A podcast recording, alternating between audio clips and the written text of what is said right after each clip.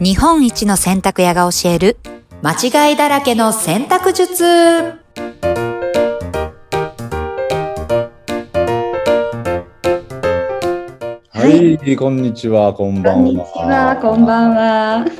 どうも、 どうもど洗濯ブラうも。ザーズ長男でございます。はい、長男のたかしさん、よはい、ろしくお願いします。よろしくお願いします。はい、ナビゲーターを務めさせていただきます、京子です。イエイエイ始まった、始まった記念すべき第1イ回、第1回ですね。第1回ですね、始まっちゃいましたよ。ねちょっと、せっかくなので、あはいの、たかしお兄さんのことを詳しく、はあの、教えていただけますかそうですね、えっ、と、洗濯ブラザーズという、えっ、と、3人組で、うん、えーやっておりまして、はい。えー私が長男なんですけども、うんうん。洗濯ブラブラザーズっていうのは、あのーまあ、じ長男と次男は、あの、リアルな兄弟なんですけど、うんうんで三男がちょっとあの友達がね、加盟して、うんうん。要はその選択のことをもっとこう掘り下げて、あの、うん皆さんにお伝えしようよという、あのーまあ、三兄弟でございます。はい、三兄弟でね、ええ今日初の本も出されてということなんですけど、はいはいはい。はいええちょっと私の自己紹介もお先にさせていただくと、はい、うん今回ナビゲーターを務めさせていただきます、京子です。イェイ、えイェい、イ。イェイイェイイェイ。で、私、まあ、もともと俳優経験がありながら、現在はインスタグラムでこう Vlog などの発信をしながら、ブラブヨガっていうヨガのインストラクターなんかをしてます。はいはい。これまた、兄さんとの出会いが面白くてですね、うんうんうん。ね、ねえそうなんですよ。言うても今年の話ですもんね。ね、今年の8月の13日かな。はい。うん、私が、こう、逗子マリーナホテルで行われていた、このワンエシカルっていうとてもサステイナブルな、う。こうんマルシェに行ったところから、こちらの洗濯ブラザーズさんの、あの、洗剤とうん本と出会い、結構、衝撃と感動を受けたっていうところがきっかけですね。ありがとうございまそう。すフラッと来て、来たわけでしょそうです。ふらっと来ましフラた。ッと来たわけですよね。そうなまんでさす。かその選択に関することのね、うん。あの、まあ、イベントじゃないんですけど、まあ、僕はうんうんブースがまあ本当洗剤売ってたりとか、うんうん。あのね、サンプリングしてたんですけど、洗剤の。うんうんうん。まあ、正しいその選択の仕方とは何かっていうのをね、あうの、ん紹介させていただきながら、まあ、やってたイベントなんですけど。はい。えだから結構やっぱり洗剤の量り売りとか、その場に置いてあったね、あうの、出版されている本の中で、まあ、クイズとかがある中で、もうほとんど自分がこう思っている選択がもう答え不正解だったってえいう。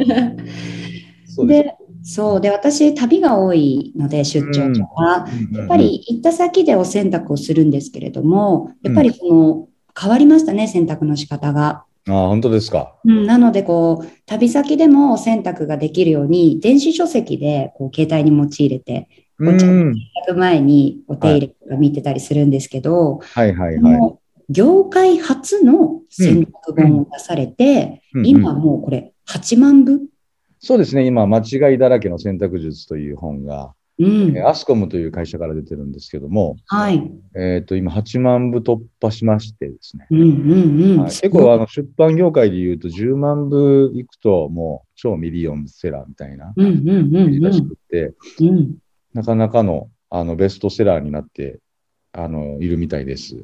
ねえ、すごうんい。これ、出版に至った経緯ってどんなことだったんですかもともとは、あのーまあ、この本を出し、出す前なんですけど、うんうん。えっ、と、まあ、僕たちクリーニング屋さんなんですよね。もともとはう横浜からスタートしていて、うん。えー今、まあ、東京の未宿にも店舗を出したの、こここの9月24日にオープンした、はい。うんうん。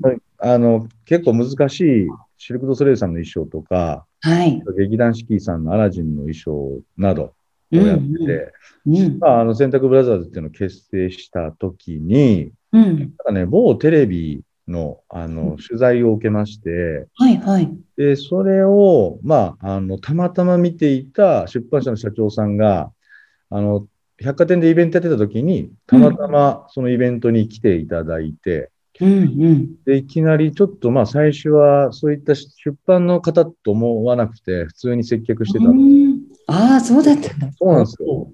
うん。あで、いろいろあの聞いてくるんで、まあ、うん洗濯機ってどれがいいんですかとかう、んうんうん。うんめちゃくちゃね、1時間ぐらい結構いたんですよ、その人が。へえ。いろいろ商品買ってくれて、ほうほう。で、レジで、うあん。の、実はみたいな話になって、うん。出版社の社長してまして、みたいな話。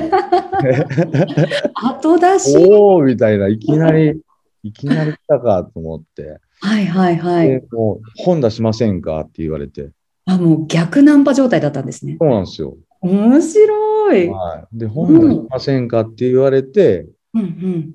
何も考えずに、うん。あ、本出したいです、みたいな。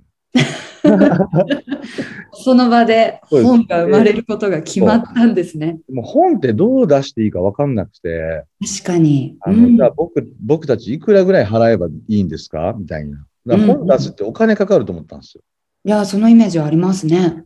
いや、でも、いや違いますよとか言って、あなたたちは何も出さなくてよくて、みたいな。おうえー、マジっすかみたいな感じで、はいはい。僕はすぐ出しますっていうので、へえだからもう、あの、半年ぐらいかけていろんな取材していただいて、うあのん。一応形になったという感じですね。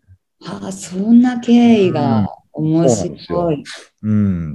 まあやっぱりその熱心にその出版どうのっていうの関係なく、こう、うんお兄ちゃんがこう、はい。何こう語っていたところから、やっぱりね、うんこれは面白い書籍にするべきだって、その方思われたっていうことですよね。ねえ、そうですね。多分まあ、その時の接客がダメダメだったら多分本は出てなかったかもしれないですね。確かに。でもそれだけだから真摯にこう選択、潜在とね、うん洗い方なんかにこう向き合ってる熱意が、はあえい。てこう、心を動かしたというか。うーん、そうですね。うんうんうんうん。まあやっぱりこう、皆さん選択のことって習ってないじゃないですか、今まで。習わない。あでの学、校の授業でもうん特になかったでしょ、洗濯機の使い方とか。ないですだからね。料理の授業とかありましたけど、ありましたね。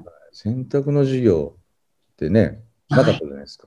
ない。お料理教室はあるけど、洗濯教室ってまあないですもんね。ない。はい。確かに。うん。だからまあなんか、うんお母さんの選択の仕方をそのまま、うん。ね、見よう見まねで自分でやっていくようになるかなっていうイメージも。そうですねう。んでも実はそれが間違いだらけだっていううん。衝撃の本ですよそうなんね。ですね。うんううんうんん。うんなんかこう洗濯機、世の中の洗濯機が進化しているようで、うん。うあまり機能としては変わってないですーよね。ん。で、昔の人たちは着物着てたりとか、うん。はい。ね、あの、それこそやっぱりシルクの素材とか、うん。ね、そういう天然のうん。うんはを、まあ、身にまとっていたわけで、いはいまあ。その時って多分一番選択としては難しかったと思うんですけども、確かにそうですね。うん。だからおばあちゃんとか、ひいおばあちゃんとか、うんうん。世代は結構ちゃんとできてたんですけど、うんうんうん。今はもう基本的には皆さん洗濯機任せで、みたいな。確かに。いろんなモードがあるんで、おしゃれ着モードで洗ってますとかう。んうんう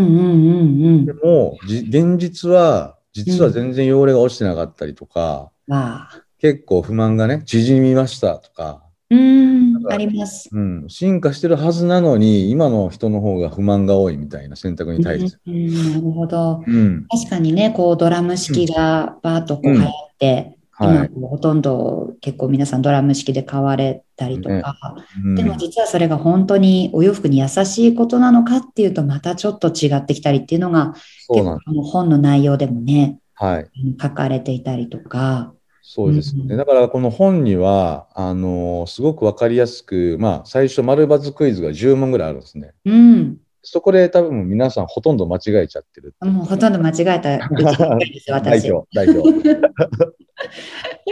そこから詳しく具体的に、まあ、うんこれをどう洗うかとか、どういうものを洗える、どういうものはクリーニングじゃないとダメとか、うん。まあ、その辺のこう、一つ基準っていうのをうん皆さんに設けていただく、はいま。あ、いい機会になるのかなとは思いますね。んそうですね。うんやっぱりこのね、あの本もね、すでに8万部売れてますけど、やっぱりもっともっといろんな人にこう届けていったり、そうですね選ぶ洗剤がこう変わっていくと、うんまあ、自分のお洋服以外にも、もううん環境とか世界にもこう優しく生きていける生き方になってくるんじゃないかなって思うんですが、そうですね。ねえ、高橋お兄ちゃんはこれから、うんもうどんな人にこういったポッドキャストを聞いてもらったりとか、どんな方に、うんあのお選択のことを届けていきたいですか、うーんとね、やっぱりこう、あの、まあ、いろんな、今、ファッション業界においても、うん、やっぱり洋服の大量廃棄問題とか、うん、ファストファッションの台頭で、いろんなうん、なんていうんですか、その、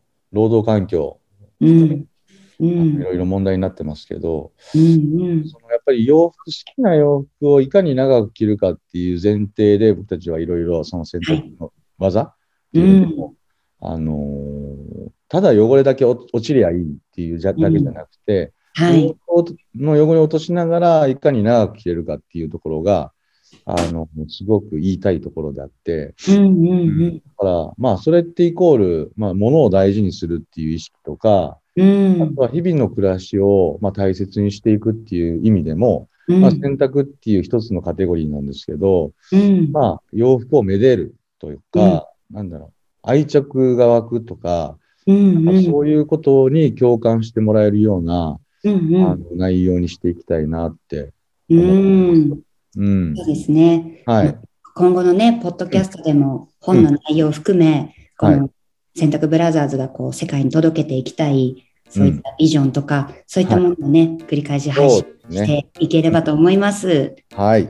はい、やっていきましょう。イェイイエイイェイはい、では第1回ポッドキャスト、皆さん聞いていただきありがとうございました。ありがとうございました。お会いしましょう。またねー。じゃあねー